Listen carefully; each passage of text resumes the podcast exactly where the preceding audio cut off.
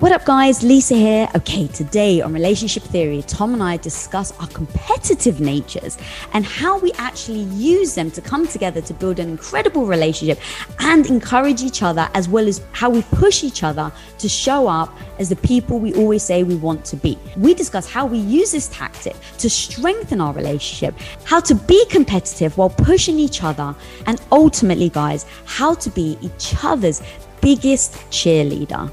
Welcome to Relationship Theory. Even if you understood where I was coming from, you tried to convince me to think about it your way, and that ended in disaster time and time again. Hey, everybody, welcome to another episode of Relationship Theory. Hi. I'm your co host, Tom Bilyeu, and I'm here with Lisa Bilyeu. What is up, Yes, what's up, homegirl? baby? How we doing? Good. This is from Daniel Breeze. How would you appro- approach compromising with your partner if there's a fundamental value disagreement? For example, one partner wants a big wedding, the other wants a small one. Yeah. Um, collision of values, as we call it. So when, and these are the, I find like from a, an anthropological standpoint in our own relationship, I find them the most fascinating when we have a collision of values where it's like, you want something and I fully understand. You've articulated it. I get it 100%. And I vehemently disagree. And then what do you do with that? Um, so oh, a wedding to me is really easy. Um, and that is, but uh, I, I see how this could get complicated. So let me answer it at a high level. To me, this is me. To me, a wedding is for the woman. So it's like whatever you want.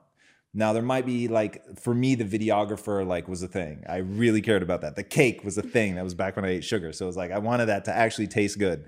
Um, but beyond that, it was like, yeah, I get it. Like whatever you want. Now when if it kicks in and the couple's paying for their wedding and it's like, God, if we do a big wedding, it's going to be very expensive and all that. Um, then that can get tricky if it's like money v wedding. Right. And that's the thing I was, was going to say. Like, what is the real reason why you want a big wedding? And what is the real reason why you want a small wedding? Right. Like, the real reason. Like, I've been dreaming this all of my life. Right. So I really want to, like, that's like an emotional thing that I don't know if that woman can ever let go of, right? If, if you say, like, I don't want a big wedding because it's too much fuss or whatever, and the woman's Right. been dreaming about it. Like, she's never going to forget that. Yes, very good point. And I think that's exactly what you have to do. You have to break it down like, okay, what what are the honest values? Like what values are actually in a collision right now? Um, and then just working through them. So let's assume for a second that the collision is money and I've been dreaming about this my entire life. In the moments where you have value collisions, that's the time where you really get to earn your reputation with each other. And remember, whatever happens in that value collision is going to carry forward. So you're going to mm-hmm. learn something about each other, and this is mm-hmm. important. So I would want you to learn, and I see it as a part of my identity to really try to find a way for us both to get what we want.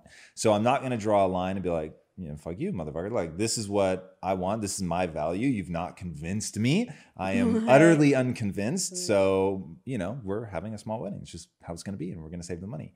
Um, you want to find a way. Okay. Oh, okay. So this you've been dreaming about this your whole life. So it isn't like you need a lot of money spent. So if we can find a way to get you the things that are really important to you, but maybe be more budget conscious than we would have been otherwise, like you're okay with that. Yes. Awesome. And then you start working backwards. Also, for me, with my value system, even at our poorest, I would be thinking, I can always make more money. But this is the only wedding I'm ever going to have. So this is very specific to this thing, but like just to give people an idea. So I would try to be budget conscious because I certainly don't want to be stressing out. I don't want to put myself in a position where I can't pay rent, all of that. Um, so it may be okay, like to we can invite 200 people to the wedding, absolutely. Like if that's your thing, um, but the date of the wedding now has to push back six months, a year, or whatever. And we're going to save this amount of money every month and we're going to put it towards the wedding. Can we agree? Like, I'll do half, you do half, whatever, like that looks like. But like, this is how much we'd have to save so that it doesn't become stressful. So, would you rather have 200 people? Would you rather have 150 people and get married now? Like, wherever that sort of falls Right. where can we cut money like what's traditionally like the pain point how can we reduce that Um, and doing like so for instance one of the if i remember right like the the big expenses at a wedding are venue and food and drink And the wedding Yes? dress potentially. Mm, it was expensive, but I think it's like a grand. Anyway, know, okay, yeah, so that not- one yeah. maybe is harder to deal with. But like you could, for instance, say, "Hey, our gift registry is essentially bottles of wine to be brought to the venue." Um, doing things like that, where it's like, okay, we're foregoing the traditional gifts, but you find All right, so ways to take work it because out. we don't have long. Take it beyond just wedding then. Okay. So if you've got fundamental disagreements, This is why most business advice sucks because to make it general enough, there no one can actually go act on it. So the only thing hmm. that's universal is when there's a collision of values, you have to get into a situation where each of you are assessing the importance to which that value means something to you and where the compromise lies. But this is what I this is why to me in a relationship you need to be somebody's number one because it's all these little compromises. Like you're going to compromise, mm-hmm. compromise, compromise. and the one thing we don't do is make the other person feel bad for what their value is. Yeah.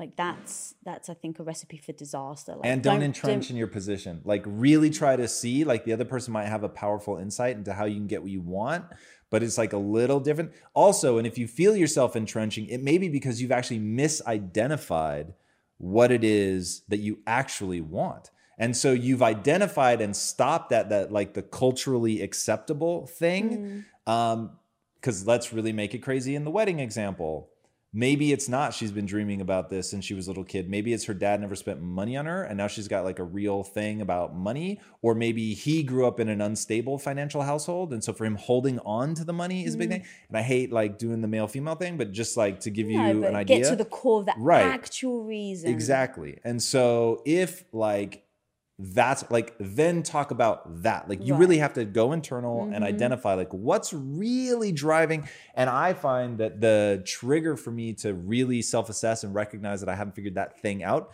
is that like as the person is solving the problem I said was my problem, it's not emotionally addressing what I feel. And so then it's like you actually haven't identified what's really driving this behavior. And it's scary how often, like something other than what you've identified, and maybe you even secretly know, but like it's not culturally acceptable, which is why we've gotten good at it's petty, it's ugly, it's childish, whatever, but it's real. Right. And at least being able to confess that to your partner is so critical. Right. And then if even then if we've been able to articulate and express and now we actually get where each other are coming from and it's really not about the wedding, it's about these other emotions that we've been carrying um, and we still disagree, like that's okay. Like the one thing that we've said in the past is at one point you used to always try to convince me. Right, like you tried, so, even if you understood where I was coming from, you tried to convince me to think about it your way, and that ended in disaster time and time again because it was like, just I really like this is what I believe. Like, stop trying to like I've heard everything you had to say and I understand everything you have to say, but I still disagree. And it's okay. Like, don't feel like now we're on completely different, um, we can't relate to each other just because we don't agree with each other. Um, that's not the case. Like, I completely relate to you. I just don't think the way you think. And then if you try to convince me, then you're like making me feel bad about the way I think and like, what am I not good enough anymore because I don't think like you? Um, and that was a big realization for you. Yeah, Don't try to convince me exactly. but still have the debate. Yeah. Yeah. Uh, especially like the thing I really learned was definitely don't try to convince them there in that moment. Mm-hmm. Like, cause now it's like, now you just, you're arguing, you're not talking anymore. Yeah. And yeah, and that's like something that the need to do that has really dissipated as I've gotten more secure in myself. Mm. So yeah, earlier in our relationship, I remember thinking, Jesus, like this is a mess. Like constantly trying to convince you, it's making you feel badly about yourself. And I'm getting worked up, like I'm trying to win, trying to be right. And that's a big thing is like not thinking about it of winning an argument or being Right. right, or getting what I want, right? Like me and you very often, well, we'll be talking, oh, I feel so passionately about something. And I'm like, I just don't get it. And you'll articulate. And I'll be like, stop, just listen. Just listen to what he has to say. And then if it starts making sense, and I'm like, okay, don't reply, just keep listening, keep listening. And then then I need time to process. I'll say to you, I've heard you. Thank you for being so honest and articulating articulating it to me, um, I need to think about it. Mm. And then we'll break free. I'll go think about it. And then we'll come together almost like as a conclusion. Like once my guard is back down, once my emotion, I'm back to like emotionally sober again, and I can just repeat what you said in my head, then I can respond with a either I agree or this is what didn't sit well or. Right. Yeah. And I've talked a lot about being able to recognize the right answer rather than trying to be right in a business context a lot. Um, but it's maybe even more powerful in a relationship being able to recognize like being able to say mid argument you know what actually i totally see your point you're 100% right and do like a 180 right there in the moment like that's super powerful and if you do that more, I think that the other person ends up doing it more as well in the next discussion. For sure. And then when you really like put your foot down and you're like, I'm just not swayed. I'm not convinced. The other person's like, dude, like 70% of the time, right. like when a compelling argument is put out there, they'll change on a dime. So mm-hmm. I, they're not stubborn by nature. So if they're really like saying like, no, this, like this is really what I believe and I'm not swayed, you know that it's not just them being stubborn, which right. is nice. We must be over time. Yeah, we are. So basically, also project the behavior that you want to receive. No question. Is the key takeaway there. Indeed.